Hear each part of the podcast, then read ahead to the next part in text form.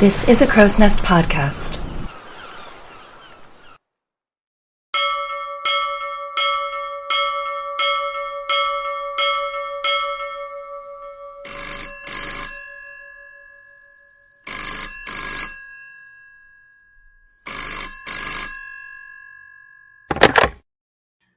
Ahoy and welcome to Titanic Talkline. I am Alexia, per usual, that never changes. And this week I am joined by a now a good friend of mine who we've been communicating back and forth for such a long time. Mike, how are you? I'm good. Finally, uh, glad to finally have the interview. Like it was a bit cursed, really. It did. I'm so sorry to give listeners a small background. I think it was like you had a t- you got COVID and then Yeah. I had a tech issue and then you had a conflict and then I got sick. Yeah, it was like yeah, like we started April or something. Then first you had a researching conflict. Then I forgot because I got COVID. Uh, Mhm. Then I think I forgot another time, and then because I am very good with dates, I was also late today. And then you blew your voice out. Yeah, I got. I. It's funny. I w- I didn't have COVID, but people thought that I did. But every once in a while, I get like an in- insane allergic reaction where I cough so Mm-hmm. much it just blows the voice out. And I'm like, well, that's rude. I you know, mean, of course, true, once it's I- gone. I was kind of getting worried because there were like a solid two months, I think, between when it happened and when we finally talked today. So I was I'm- like, so I was like, surely she ain't dead. oh gosh, yeah. No, it's it's so it- yeah. And again, when I do this thing with my voice, you know, I always hope it'll come back in like a month, like not a month, like a week or so.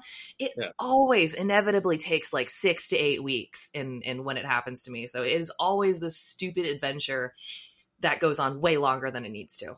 Yeah, uh, it was, yeah, it was. Yeah, like it's it's it's a fun gimmick, I suppose, that you have a cursed interview, but it was like, holy shit! Like I think, like I have the mail in front of me. I think we started chatting in April. It was a while ago, Uh, and it's just been what's that book series? A series of unfortunate events. It's Yeah. been a bit like that. yeah. No, it wasn't April, but the first um, mail I have was in the middle of June for a interview in the end of July. That's right. Now Jeez. we are almost in December, so it took a good, no, took half a year. That's it. Jesus, my God, it's all. this was longer than the Titanic existed, and I think that's Yeah. kind of upsetting in its own way. I but mean, I, th- I think if we rescheduled a few more times, we would have had the build period of the complete Titanic before we finally got to it. I think so. I think if I, if we kept on doing it any longer, I could have actively scheduled it for April fourteenth. Yeah, we were talking about like you wanted to do it um, next year, but I was like, um, we have already put it off. That, that I know. Yeah, I get- like it would have been a year. I know. I just I do batch recording for the interviews. I I don't really do them. I think that if I put an episode out more than once a nope, that's a lie. If I put it out more than once a week, I might do more frequent batch recordings, but I would still do Mhm. them in groups. Um, and it's not to say that it's like oh, it's such an inconvenience, but it is a little bit easier to kind of schedule you know ten interviews at a time True. and just kind of have them all done. Uh, and you know, because I, I I like to do minimal editing on my interviews as well because I don't you know I don't need my final yeah, I don't need the, the final product I'm turning out is not meant to be polished. It's meant to be conversations between people, and conversations are weird. You know, they, Yeah. you know, it- Humans it- are weird, so yeah. it's it fits. Exactly. I mean, humans are are are are still obsessed with a ship that none of us have ever seen 110 Yeah. years later. So I mean, like that says a lot. Then again, I like pirates, so I'm obsessed with a lot of ships I've never seen. I think that's cool. I'll ad- I'll admit that I I don't have as vast of an overall maritime history as I feel like I should. Um, and it's not not that I'm thinking like, oh, I'm a negligent person, but more just you know, like I've looked into Titanic enough where it feels as though maybe I should know a little bit like what are outside of Titanic for people who don't really know anything about maritime history. What are a couple like not big ticket wrecks, but wrecks that really, when you think about it, did a lot for how things are now. In the same way that, you know, Titanic was a big sensation and it involved a lot of safety overhauls and what have you. What are some Yeah. wrecks that people really should know about because they're far more impactful than people really think? Well, I'm far from a pro as well. Like I'm. Well, you're just you're interested. yeah, I'm obvious, but like, um, well, it's more like culturally relevant. Like, I Mhm. know which ships are big in culture. I know Yeah. to a lesser extent the Lusitania, and that's sunk in the First World War or something. That's the Mhm. biggest we still have today because it um, sailed onto a mine, I believe. Like with pirate ships, like I believe the um, Queen Anne's Revenge from Blackbeard is some still sunken somewhere. Um, over in Holland, we have a few um, uh, trade ships from the Dutch East India Company rebuilt, so you can Oh. check that. And of course, the most infamous um, ghost ship that exists comes from the Dutch, the Flying Dutchman. You know what's really funny is that up until now, even though it is called the Flying Dutchman, I just hadn't Mhm. considered that it was Dutch. I that seems so stupid. Why? Yeah. Of course, it's Dutch.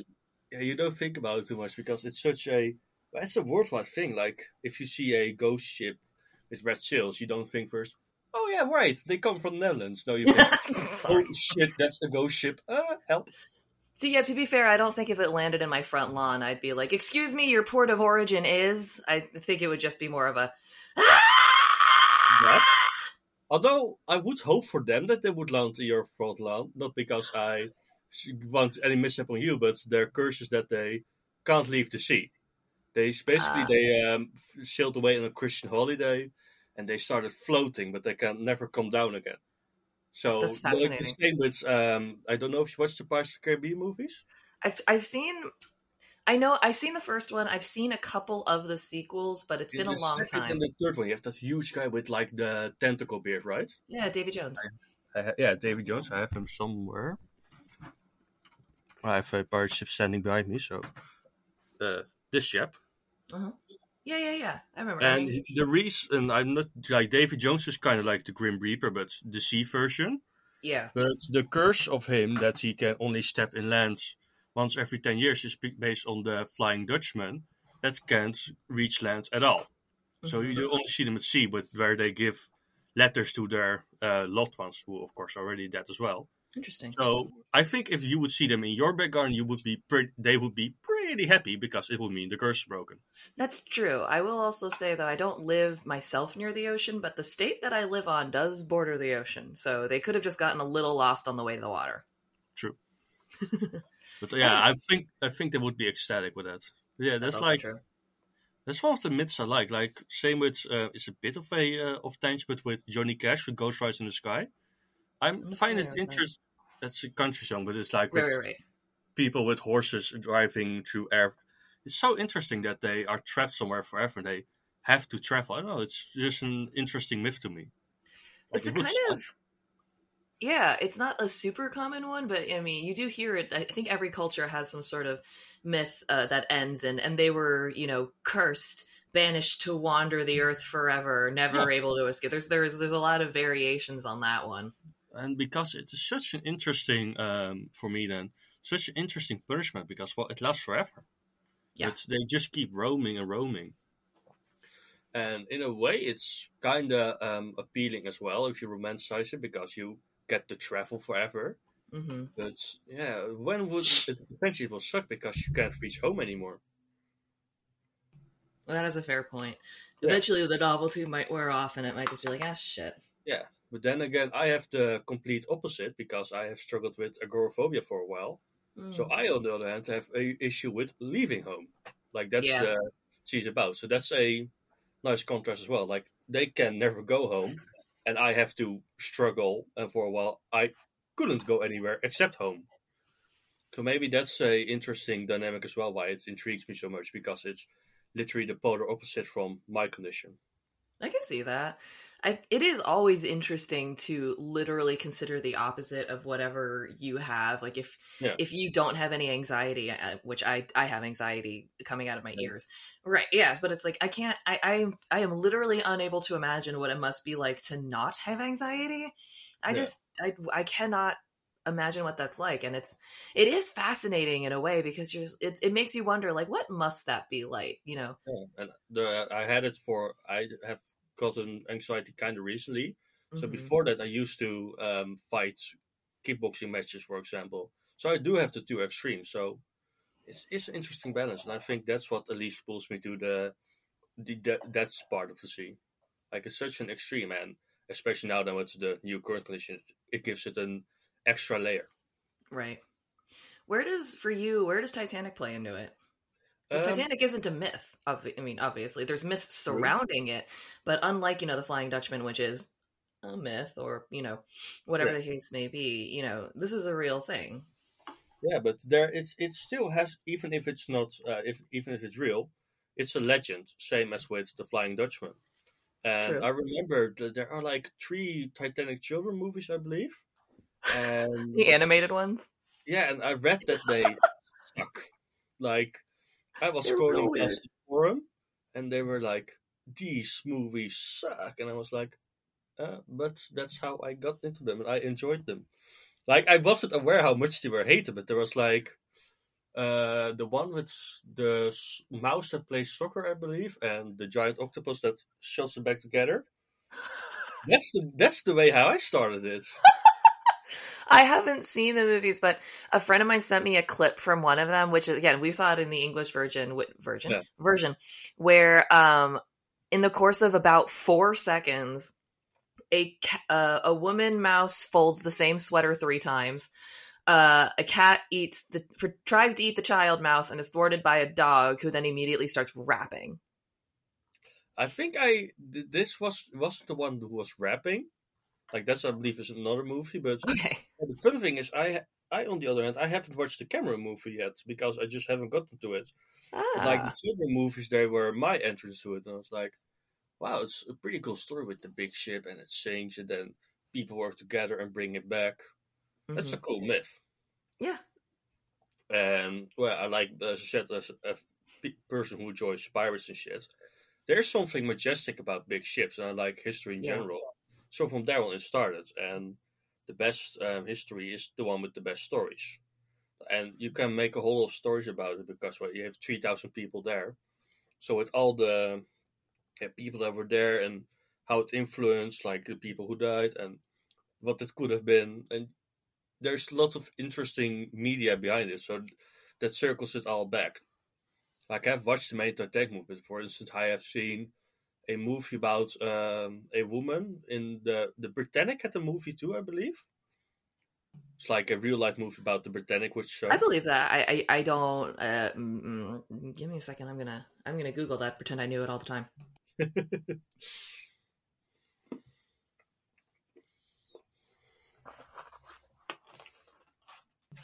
Uh, yes, called Britannic. It is 2000. It is from the year 2000.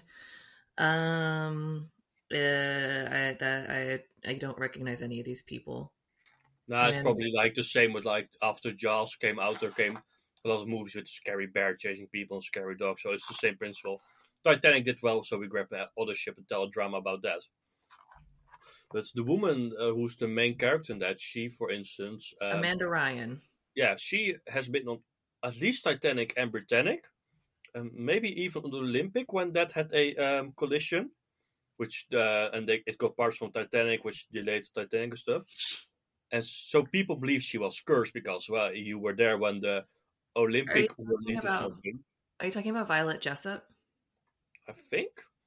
Yeah, sorry. The um the character that we were talking about in the movie Britannic um Yeah. is named Vera Campbell. I think that's a Yeah. fake person because it says uh the plot of the movie says a British female spy is ordered to monitor suspected German saboteurs on board the Titanic sister ship the Britannic during World War One.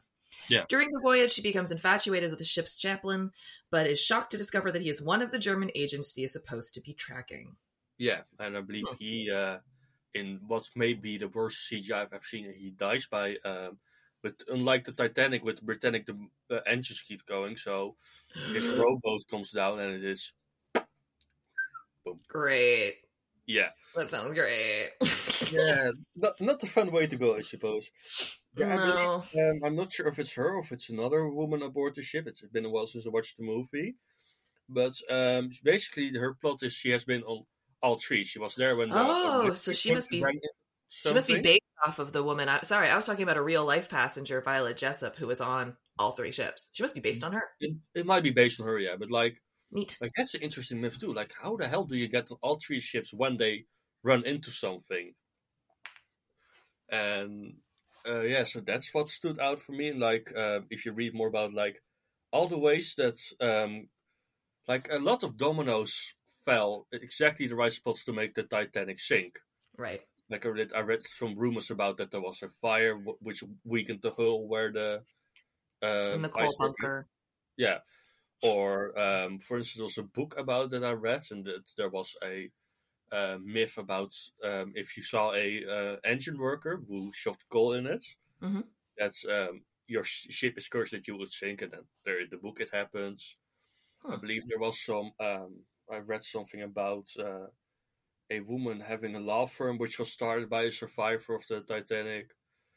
Like it's there's the Titanic itself is kind of interesting, but I always um, I never watched the main movies. moves. I always was intrigued about stories around it. People can make Right. a lot of interesting stories around it. Like yeah, like it's, sometimes it's interesting to read about actual people. So before the example, the guy that stood in the crow's nest, what happened to him? That for well, Frederick Fleet. yeah, Frederick Fleet, and Believe that he had a pretty shit life after, like It trauma. was a sad ass life, like just, just wrought with tragedy. Yeah, and I was like, I believe there was some a child or something that survived it, and um, he became afraid of the trains or the church bell, one of the two, because of the trauma. hmm So there's like, that's kind of what pulled me in. So it was Yeah. like everything that happened around it, and that's when I Mhm. found the subreddit and was like, huh, interesting. Right. There are a lot of stories like that, and I know that some of the ones that stick out to me too are how um, Second Officer Charles Lightoller, who is the um, the most senior surviving officer, so you know, Yeah. man of the sea, Yeah. um, reportedly could never have take a bath afterwards because you know, just I mean, I get it. being submerged in ice cold water over and over and over again, and Was, I was I don't the guy that refused to turn a boat around as well, or was that someone else? Um, according to testimony mythology, that would be Fifth Officer Lowe, but that is, you know, that is contested as well. Like, there's a.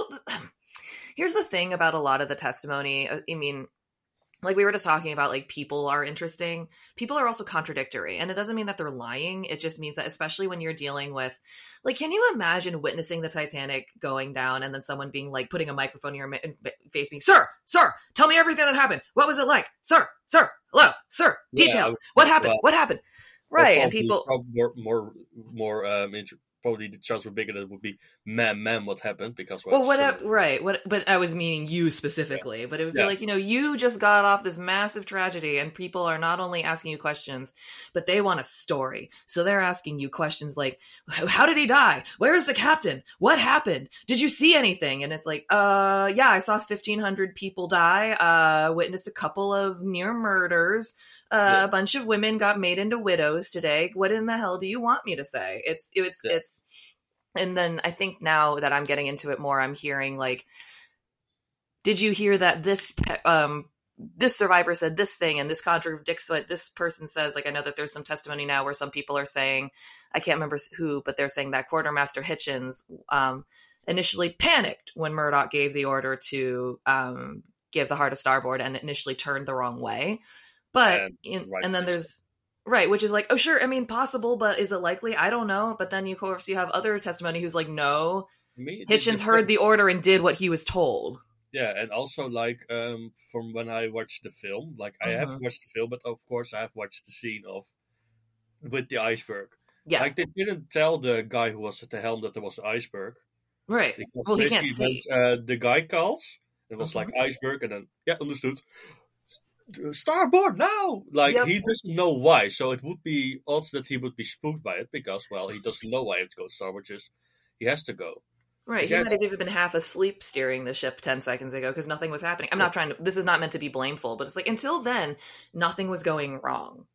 yeah but and then this other time like a lot of things were going wrong like for instance like i read somewhere like that there would have been a bigger chance that they would have survived if they hit it head on because that way the front would crumple which you would only have 4 Mhm. compartments ruptured or Also that um, I believe the um, spy glasses, the looking, weren't uh, available. the- binoculars yeah, would they be weren't. the um, American English term. yeah, they wouldn't be uh, yeah, spy glasses one. That's right. They weren't Ah, available yes. on the night of the.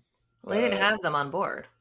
Yeah, but they were like in a locked cabin, and the person had locked it. And when they changed guards, they And that's another. Speaking of contrasting testimony, there's some people who are saying that the, they were locked up and that the person with the key never made it on board. And then there's some people who say that the binoculars themselves just plain ass didn't make it on board. And it's one of Yeah. these things where there's a lot of contradicting detail testimony, which I'm like, Yeah. I'm not saying it's unimportant, but I also personally, and this is me, if you want to come, listeners, if you're going to come yell at someone, come yell at me. I don't care. at the end of the day, does it matter? Like, at the end of the day, doesn't matter why they didn't have the binoculars? The point is they didn't have the binoculars. Yeah, but then, for instance, like if they would have had the binoculars, would they have spotted it? I don't think so. I've made this No. argument before, and my argument is have you ever used binoculars in the dark? They're not night vision goggles. No, but I believe that the way it is, like they didn't see the iceberg itself. First, they saw like a rippling or something with the water. So I'm not sure what they were looking for, but there probably And that's the other thing. that they would have seen it earlier. Maybe I I personally again I have I have been an idiot when I was a kid when we had Yeah. like binoculars and I put them up to my eyes in the dark. Like Yeah. I can see and it's like no you cannot see the tree line. It is still dark outside. But I'm you're- here. sure. I mean it's but I could be wrong. This, like I said these are all my opinions. Yeah, I wasn't there. but that's the fun part for me of because I don't know. I can think about like what would have happened if that would have happened. Like I have no clue. But Yeah. like like and yeah, there's lots of misinformation around. Like for instance, I believe for a while that the captain wasn't fair hadn't done a good job at that voyage because his name got kind of slandered because he sunk the unsinkable ship. It turns out, I believe that that was fake as well. There's there was a lot going on around Captain Smith because the thing of the matter is is that when a pi- when a plane goes down, you all blame the pilot. Yeah.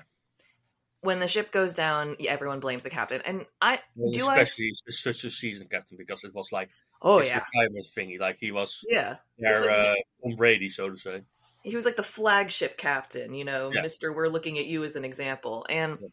I am sure that you know at the in the grand scheme of things, because he was the captain, I'm sure he bears some responsibility in there. I just Yeah. don't know exactly what it is. Like, should he have probably not given the orders to sail in the ice? Absolutely. Yeah, That's that's, that's, that's a pretty hindsight, obvious like, one. Exactly, That's- and that's hindsight. And also, how many ships do you know that were that did hit an iceberg and sink? Like that was apparently pretty rare as well. And then there's the whole matter with the California could have come in and saved people, but the the thingies were turned off because they had like a loud blast with the headphone before, which Well, I like- as well. Like when I'm listening to music and it goes to the song, it is like you go, ah, like I can understand that you would throw your headphones off. Well, it's not only that, but unlike now, when you can basically have like twenty four seven call centers and stuff, they had like radio hours. So at a certain Yeah. point, like you're off duty, you don't have to be sitting there anymore. Yeah, And I you totally understand why you wouldn't. Yeah, like my shift is done, dude, and my ship is not in peril, so I'm going to bed. Yeah, and but the Titanic guy who turned off, I believe he already had a shit night as well because he had Yep. to send a lot of messages because Yep. uh, the passengers had a lot of things to say, which they no doubt thought they were important. It's really important to let everybody know that you wore your green gown to dinner. Yeah, If you And don't let everyone know, it may as well not have happened. yeah, and the blue emeralds fitted it very well, so that has to be known for the next fashion season. Yeah, it looked way better than when Marjorie wore that blue necklace, which was clashing with that hat. Yeah, I mean, I like the big hats, but like, Some of them like- are insane. I mean, probably like that's the fun thing. Like, same with fa- goes fashion as well. Like, because I, in a way, it's good that I don't know a lot about it because Mhm. that lets the fancy run rampant. Like same with fashion, I don't know a lot about fashion, so I just see big hat, and then if it matches with the rest, eh, I don't care. Sure. So that's for me. That's like because I don't know about it, you can have the myth, which in a way makes it more interesting. That's Like- a valid point. Like I enjoy like reading about and like um, I've watched a YouTube channel for a while that's talked about sunken ships. Mm. I remember the Titanic and the Edmund Fitzgeralds is uh, a big one. Aha, my two favorite wrecks. Yeah, well, I I didn't know much about it, but um, there's a song about it from Gordon Lightfoot. I love that song so much. I think I'm the only person in the world that might torture a bar with a karaoke rendition of that. Like, hey, you're all having a good time. Want to hear a slow song about a ship that went down? Here you go. I mean, I'm not much of a singer, I know that, but. It's a good song. Any of I my listeners. a musician. Hey, he's showing me a really cool bass. I love the color. Yeah. Thank you. I uh, call I call it the Midnight Express. See, that's a little sticker. I dig it. I love it. I, I do more and more singing, but I re- that's a great speaking of like pretty iconic songs, obviously, I mean, even if you haven't seen James Cameron's Titanic film, you've I'm sure heard "My Heart Will Go On" at least once. But, yeah, um, although I can't say like um with the music, I'm a huge metal fan. Like you can see Uh, my background, you can see Motorhead. Yeah, yeah. Well, the, the point I was making was going to make was that you know having having a, a pretty iconic song attached to something helps increase visibility because in the same way, like I will, Jesus, I'll fully admit that I didn't know much about the the Fitz, but Yeah. I was I don't know where I was. I was driving somewhere with my dad, and I was explaining Spotify to him, yeah. and he was like, "So you can look up any song?" And I was like, "Any song?" He was like, "Well, I want to show you a song." And he played "The Wreck of the Edmund Fitzgerald." I'd never heard mm. it before, and I was just like, "What is this?" I mean, this is a great song. Great in general, so I do like a sea shanty, and I do like how the Gordon Lightfoot song it has. It's not a, an outright she shanty. Nope, she. No. Jesus, sea shanty. It is Yeah. not an outright sea shanty, but it has some Oh. elements. Yeah, it's well both. It's like a country is a is a type of folk music. Yeah, yeah, it's folksy. type of folk music. It's a folksy Yeah. sea shanty. It's it's definitely of like of that kind of country soul thing. But it I liked that it was I've heard some songs that are written about like events or disasters and they basically are like a historical paragraph set to music. But I Yeah. like how his is an actual song. Well, to add on to that, like speaking of music that makes something memorable uh, by setting an historical paragraph, a good fiction example for that is hanging right behind you. Like you have the Avatar posters. I I do. wouldn't be nearly as famous without um, Leaves from the Vine. I have a Avatar: The Last Airbender scrolls behind me for my uh, Yeah. for the people who can't see. I only have two of the four. I've got Fire with Zuko and I've got Air with Aang. I missed uh, Toph and Katara. Fire is the best element, so. Fire is the best element, and But I yeah, also but like Fire. And everyone loves Iroh, but you love Iroh even more because Leaves of the Vine from the Ba Sing Se episode. Jesus, how dare you bring up that song? yeah, that's the same point. Oh. even more legendary, and that's added with real life elements as well. Because um, Mako, the first Cool. voice actor, passed away not long after. So Yeah, that's how I- yeah, myth and legend combined with real life makes the best stories. And you're absolutely you're right there too. And you know, bringing up that song, which again, it, it- that is one thing I will also say about um, "Leaves from the Vine" is that it is a profoundly short song. It Yeah. is, I think, probably maybe 30 seconds long, but it doesn't need to be longer. Yeah. I'm including the music. I'm including the music. Like the Yeah. whole thing is short. It's, it's like only three things, but yeah, a song. Yeah, like, but it doesn't need to be long. For instance, with Motorhead, like I'm a big fan of. Their Mhm. most famous songs like two minutes something. yeah. It doesn't And need to be a long song. Yeah, like it's- long songs are cool too, but like sometimes you can bring the project with like two minutes, or like punk bands like the Misfits, they have a one minute song.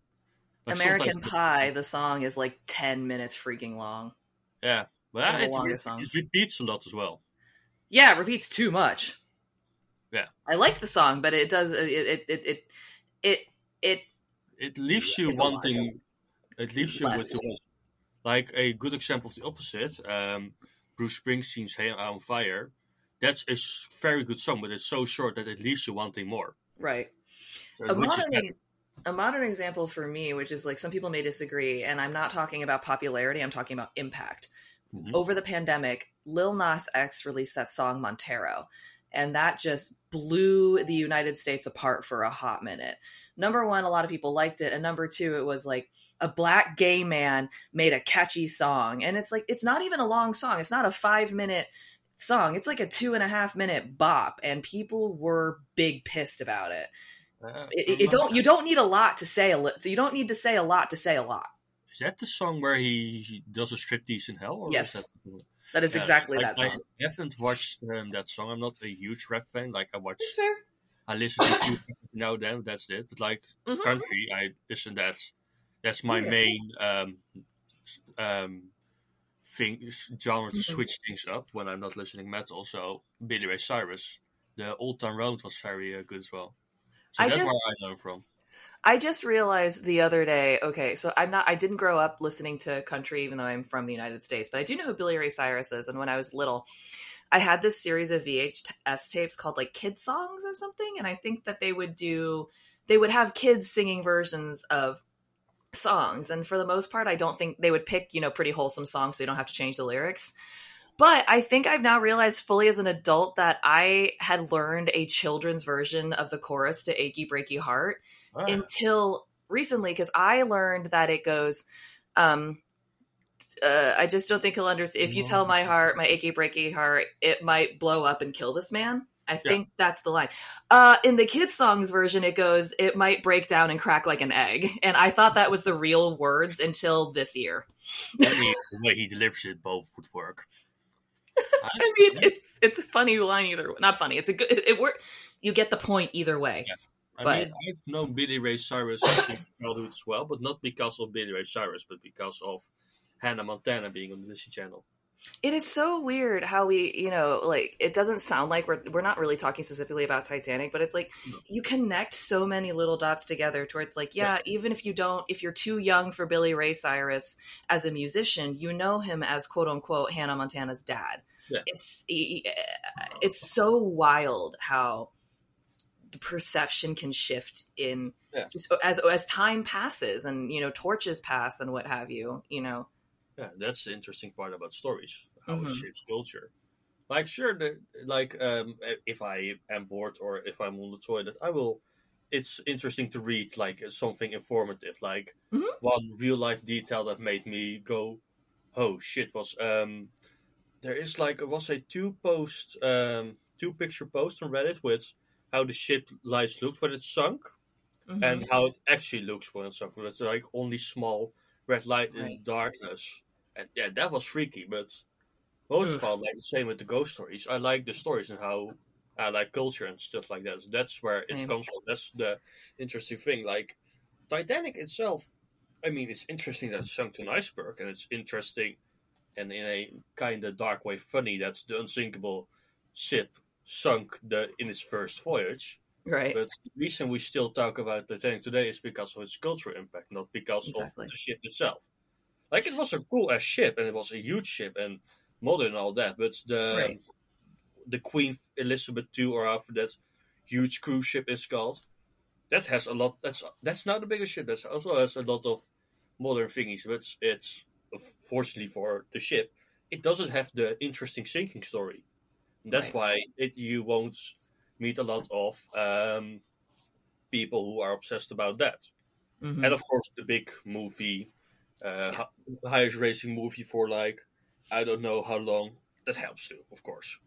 It definitely it, it does, and you know it. It's not to say that other shipwrecks are unimportant. I don't, you know, that's not the that's not the the, the lesson. Yeah, the lesson here is not like unless you have a major blockbuster movie made about you, your death is insignificant. It's like that's not the point. It's No. just that it, it definitely helps keep something alive. And also it's like it wasn't quote unquote any old ship. Like at the time when it was built, it was a statement piece from the White Star Yeah. Line. So it was like a big deal kind of even back then, not because they were like this is going to be the biggest thing ever, but because they're like this is the biggest thing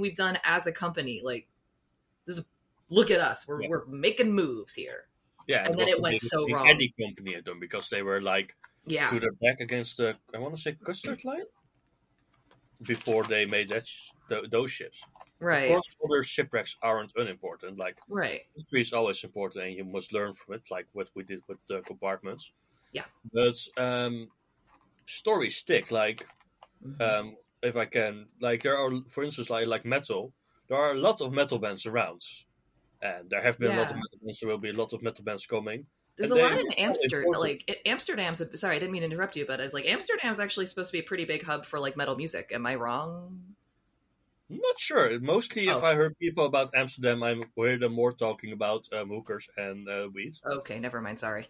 That's right. I think um, the Nordic countries, uh, Nel- uh, Norway, Denmark, Sweden, are more like we have our metal bands too, but like There. England and the Scandinavian countries are the Scandinavia is. uh They do kind of uh rule the roost when it comes to metal Well, we get, I believe, we get confused a lot because there's this Dutch pro wrestler I follow because well, Dutch, Dutch, Mhm.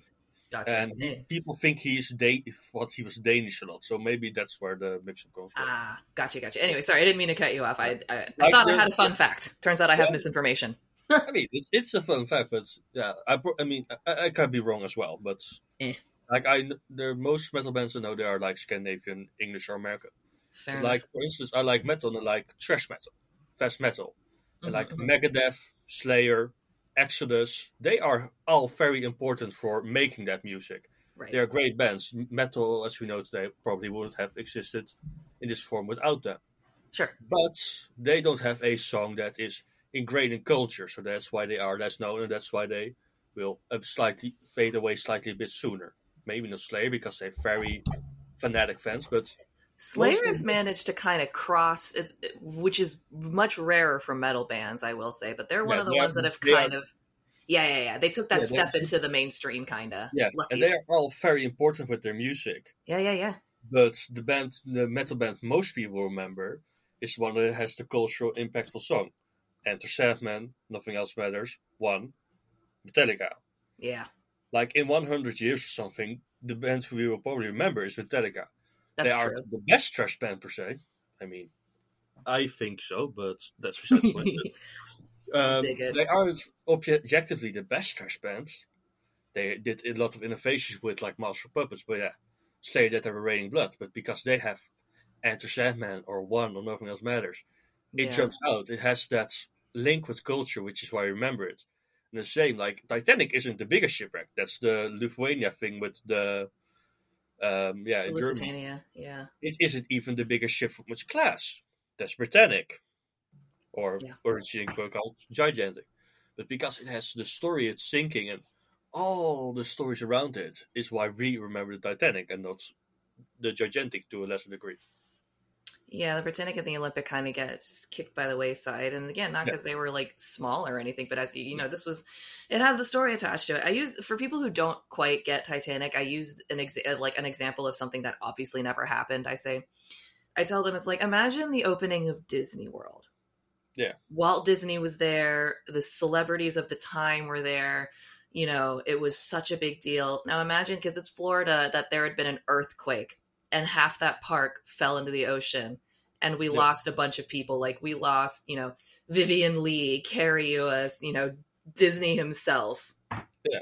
it would have been a huge freaking deal. And you know yeah maybe obviously another entertainment company would have stepped in and filled the gap. But i'm pretty sure people would still be talking about like oh my god do you remember disney doomsday?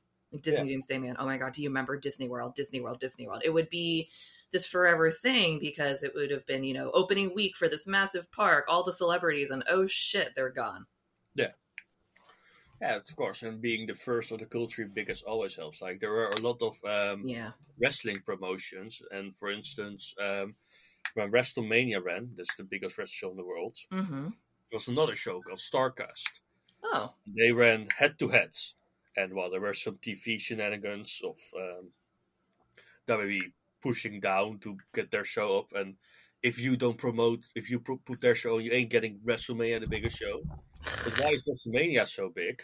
Because they also had culturally relevant people. They had Mr. T from the A Team, they had yeah Cyndi Lauper.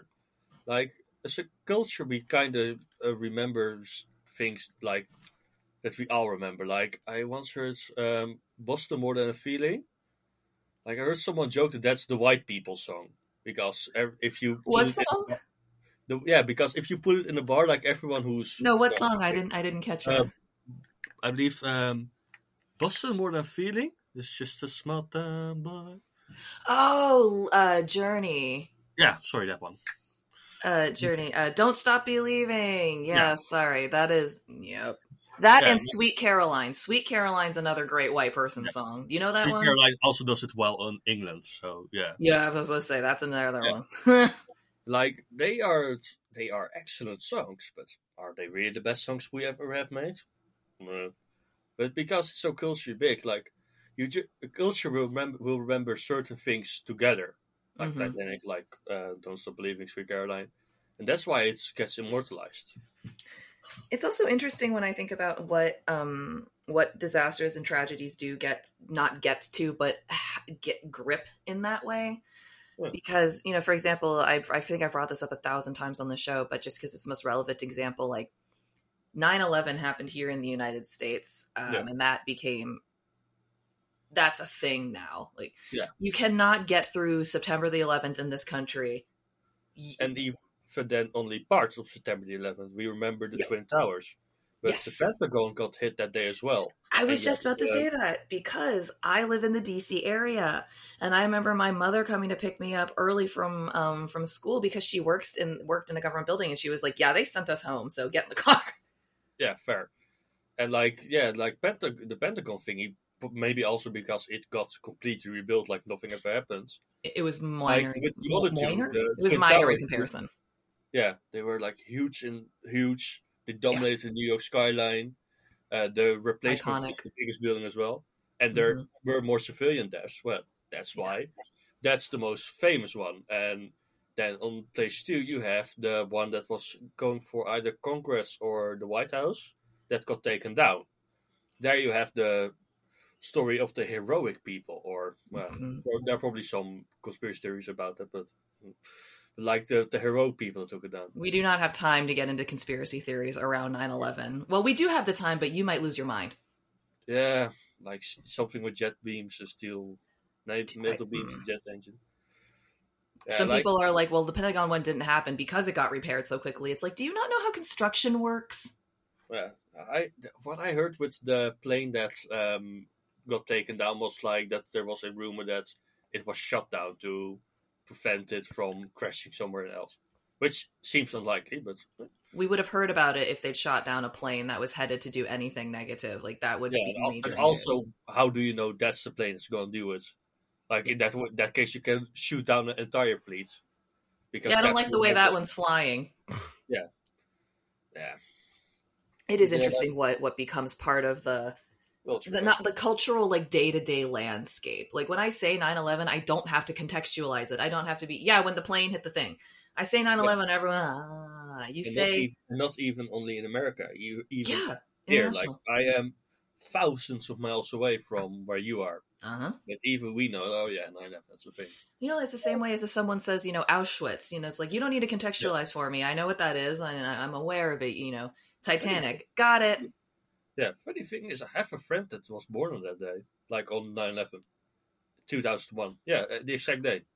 your poor friend Yeah, I that's like wasn't- having that's like having your birthday on on negative christmas Well, true, but to be fair, it is less of a thing here. Like we won't go in also uh, valid that, and well, she was uh, literally just born when it happened, so I don't think it impacted her memories much. But it was like, oh, oh, so you're born then.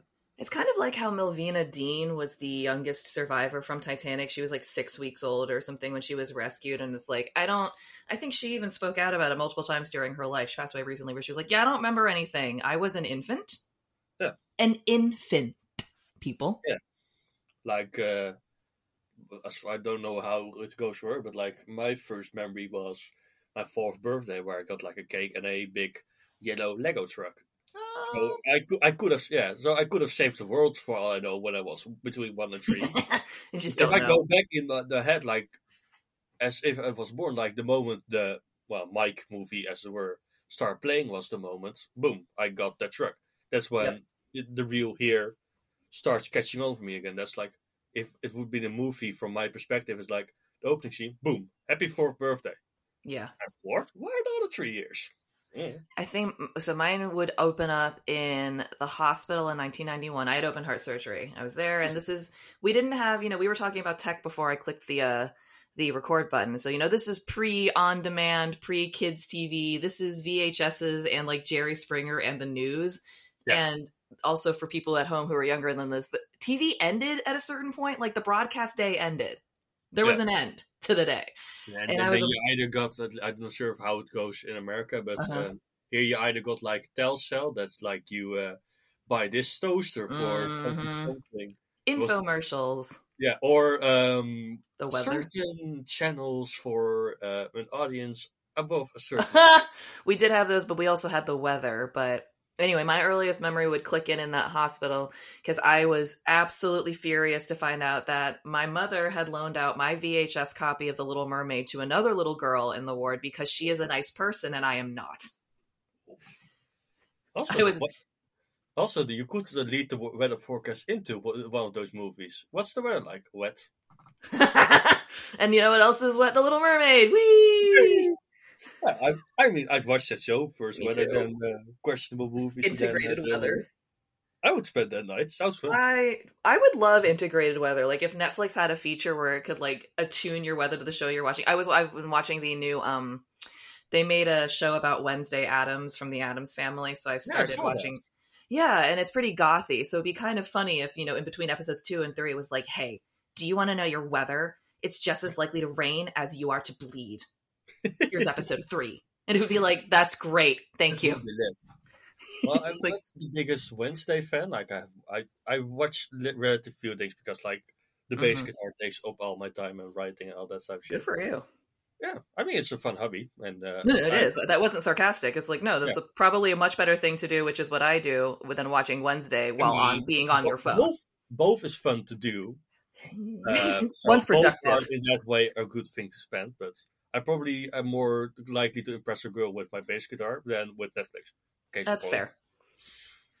So, but um, like I don't watch a lot. I haven't watched that show yet. I might, but um, I don't I know much it. about Wednesday Addams. But Neither I, do I. do know is that um, her parents, Morticia and Gomez. thank you, um, I fucking adore their relationship. Same. I do that- too. That's the goal. I have to say too that again, I I did not, you know, I I my my father's from India and my mom, you know, she grew up in the United States, but was not, you know, her her father is from the Philippines, so you know, non traditional backup. Um, growing up, so I didn't grow up with the Addams Family. I've never seen the movie. I've never seen the original TV show, and I've never read the comics. So I went into this show completely blind to it. Um, you don't need to have seen any of it.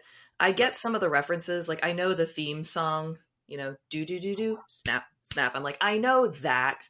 So there's a few allusions to things that even I can pick up on because they're cultural.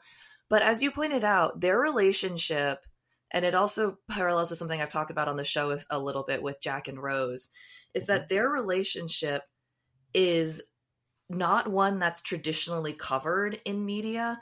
But Yeah. as you pointed out, it is a much better form of goals. These are people who are in love with each other, not you know, in some sort of weird psychotic codependency, like, if you leave me, I'll die. But they love each other because they love each other. And that's, I would make a difference there between Morticia and uh, Gomez and Sure. Jack Rose. To be fair, when Rose left Jack, he did die, so there's one difference. that's very true. But I would argue that um, Morticia and Gomez, because it goes longer, it's a more Yes. healthy relation. Like Absolutely. Jack and Rose could have been that, but well, we don't know because after It- they yes. agree, they uh, Right. I think we're, to, uh, to glorify um, something that hasn't yet reached potential. Like um, a lot of the for instance, they still play into the seventies. Like with Motorhead, Lemmy played into the seventies, and well, he did it good. But like with Kiss, you see them. This is our third retirement tour. Blah blah blah. And then you go, uh, yeah, you're a bunch of old men now. Just go to bed go for to sleep. instance. Whereas with Nirvana, for instance, or in with um, Led Zeppelin, you can't have that because uh, they aren't around anymore. Like the drummer died from Led Zeppelin, I believe, and but you're never gonna get another Nirvana because Kurt died. yeah. You don't know if Kurt would have been the held in the same reference because uh, he he's dead. It's But true. Morticia and Gomez, you like that's the difference. With Jack and Rose, it could have been great, but there is no guarantee. For all you know, maybe they would separate in three months. You It's don't true. know. What I Like, was gonna bring up though wasn't necessarily the longevity, but it was the concept of not wanting to change the other. Like at Yeah. never point, and at no point in you know Morticia and Gomez is where she's like, "I wish you'd be more this." He's never like, "I wish you'd be more this." It's always just, "You are divine as you are," and I like that about Jack and Rose. You're right; it's only three days, but there's never a point where he was like, "If you were a little less this," or if she was like, "You know, if you just had more money," they're like, "You are you." Yeah, Jack, it. more money would be a weird uh, demand for him as well. But Well, yeah, like you like the um, the other guy, I don't know, uh, her Uh, Rose's Cal. Cal. Billy Zane, the the incomparable Billy Zane. Oh, but Cal does try- does try to make her this fancy lady and all that shit. Uh, Yeah. Jack's like, eh, no, you're, Yeah. you're you and me. That's your, that, like that's true. That's a way more healthy um, dynamic, and it's a pretty healthy dynamic. It just can't. It's just that it oh, doesn't they're children. They're against- they're children. it just doesn't stand the test against a healthy relationship for No, it it, 30 it doesn't. years. That's so more impressive. You're no, but you're definitely right, and uh, you're uh, especially when you're looking at an actual like a real example and not just oh that's a cool trait. Gomez and Morticia are far more um likely to be that They are proven great example. Exactly, and and it is good to see that in a mainstream portrayal, like a a functional married couple who isn't constantly joking about how much wine they need to stand each other, and how wouldn't it be nice to just kick her in a ditch and get rid of her once and for all? It's like ah, That's a fun thing because, like I I wrote, uh, I write fiction a bit as well as a hobby. same. Also of the questionable kind, but that's beside the point. Um, I write about a certain fitness. Like you've seen my email address. Like it's based. That was the mail I um, reached out to you with because well, it's strange on the internet. Always a bit more caution. So by business mail in that case works better. But um, Mhm.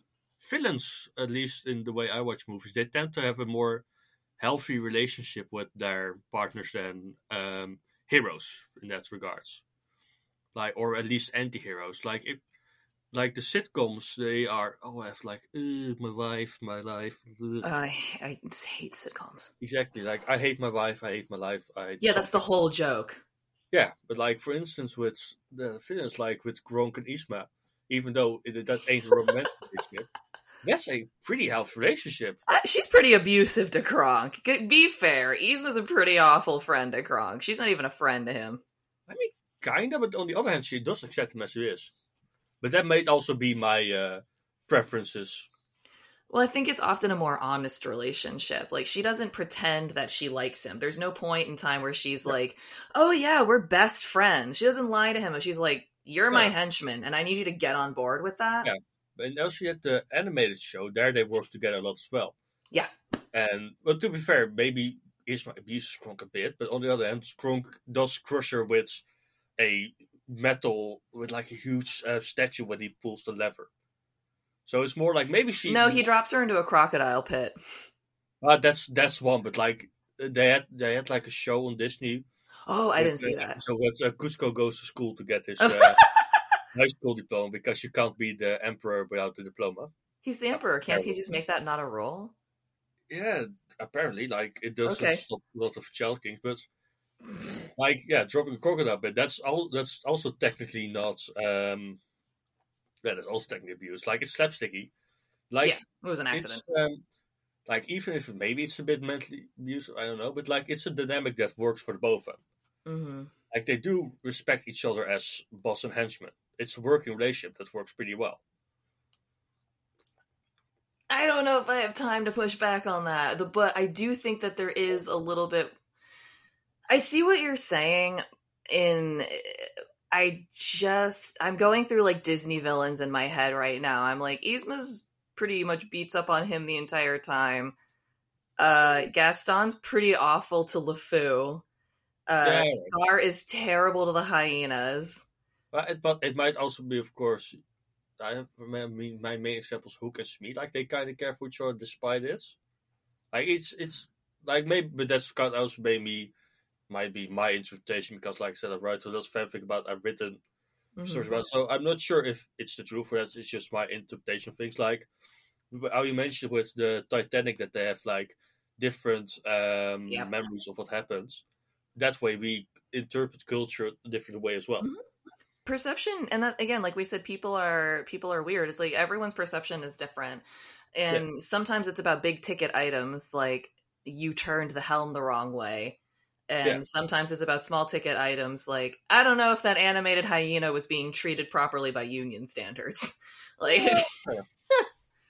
But like maybe like at least Scar doesn't pretend to care for him, like his work relationship. yeah Maybe it's it, know, it's like- that weird honesty where it's just like he's not going around being like yeah we're uh, we're gonna get married yeah, like it's I don't know, like it's a business I relationship can't now the thing is I can't I'm not sure why I have the association that villains slash anti heroes tend to have a more healthy relationship, but I I do have that association, but I'm not sure where it's from them. But like prob- maybe because the alternative is even worse with the I hate my wife, I hate my life, blah blah blah which is such an annoying trope and it's everywhere and constantly it's just and it continues to lead into people having like oh yeah well it's totally normal to hate your spouse it's like it, it's not though you shouldn't hate your spouse you shouldn't resent them you should be with someone you care about, but for some reason we've tricked ourselves into thinking that like I think it is insane. Excuse me. I think it is absolutely insane that in 2022 people are still buying cake toppers where it's like the bride hauling the groom off to the wedding or like he's got a ball and chain on his ankle. It's like what? Yeah.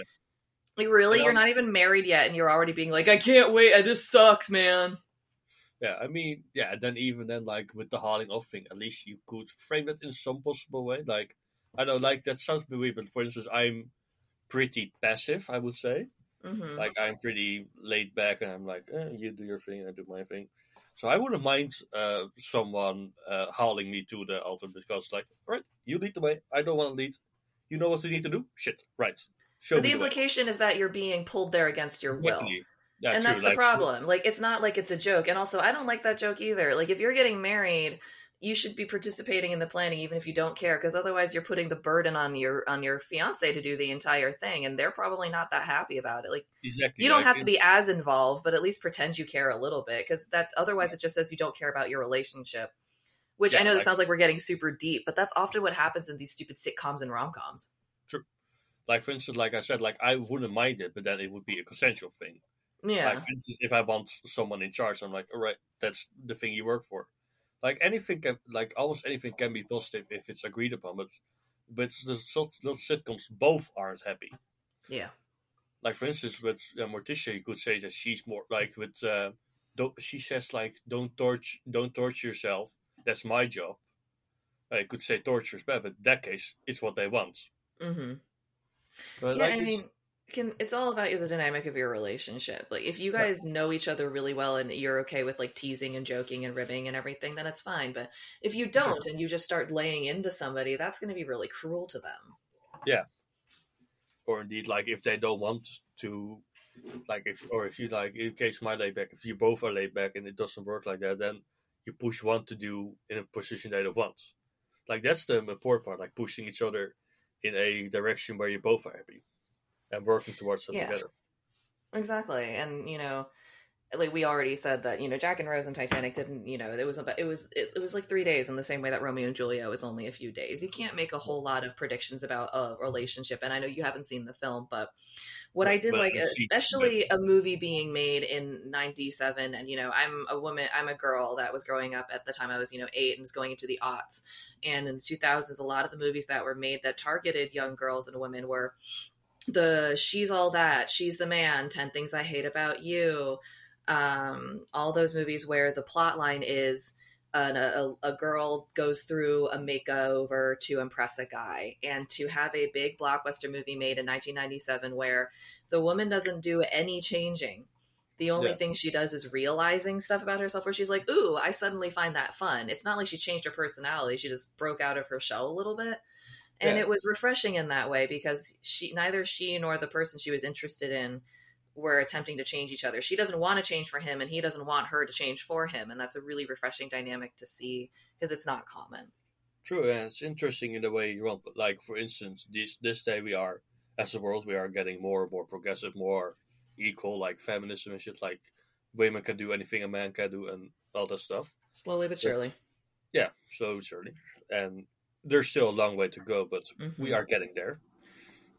Um, but for instance, like th- these days, it's completely normal that a woman wants to work and do her career. But going back to the villains, um, in 1995 Mhm. was a live action Cruella movie, and there was the quote to Anita when she says, "I want to marry someone and go home and all that stuff." Like you have talent, don't squander it, and more women have been lost to marriage and war, famine, death, and disease. Mhm. All very progressive talking points, but because the world wasn't progressive then, they were set by the villain Cruella. Yeah. It's interesting to see how culture in that changes as well. Like what 20 years ago was like something only a woman wearing dead dogs would say is now a very good and progressive standpoint. Yeah, it was an edgy statement. So Yeah. edgy that they had to make a villain say it. Like, no, we can't have a hero say this absolutely true thing. Well, they could, but or more likely, they want to discourage the statement by having a woman Well- even say it. Well, yeah, that is a very different point too, because that just goes into the whole like, uh, patriarchy. Yeah, that way associated with that. Exactly. Oh, we associate, you know, women being independent with bad people who kill puppies. Like, uh, great, thanks. Yeah. Well, Mike, thank you so much for putting up with the technical issues, me being sick, you being sick, the world falling down almost 73 times, but finally Yeah. making this happen. I mean, like with the all the build up with the cursed interview, like at one point I was afraid it would never happen. I'm just I'm glad it's done as well. No, glad I, lived up to the expectation. Like before we started, I was like, "Holy shit! How am I gonna fill an hour?" Because I don't know that much about Titanic. I mm, like it. But it's a very Yeah. casual interest.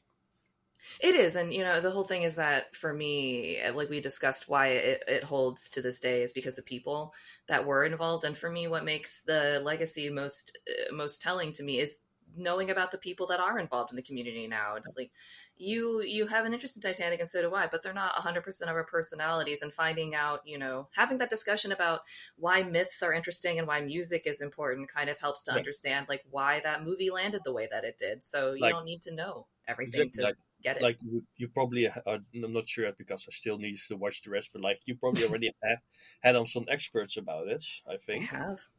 yeah, Mhm. and, and what they have to say, I'm sure if I'm gonna put it on, it's fucking interesting. But yeah, like the way that's it's so funny how Titanic goes on. Like you have the professionals who live it, but it's just Mhm. just a cultural thing, and that's how Yeah. our thing went. Because basically, what we did is just discussing cultural stuff.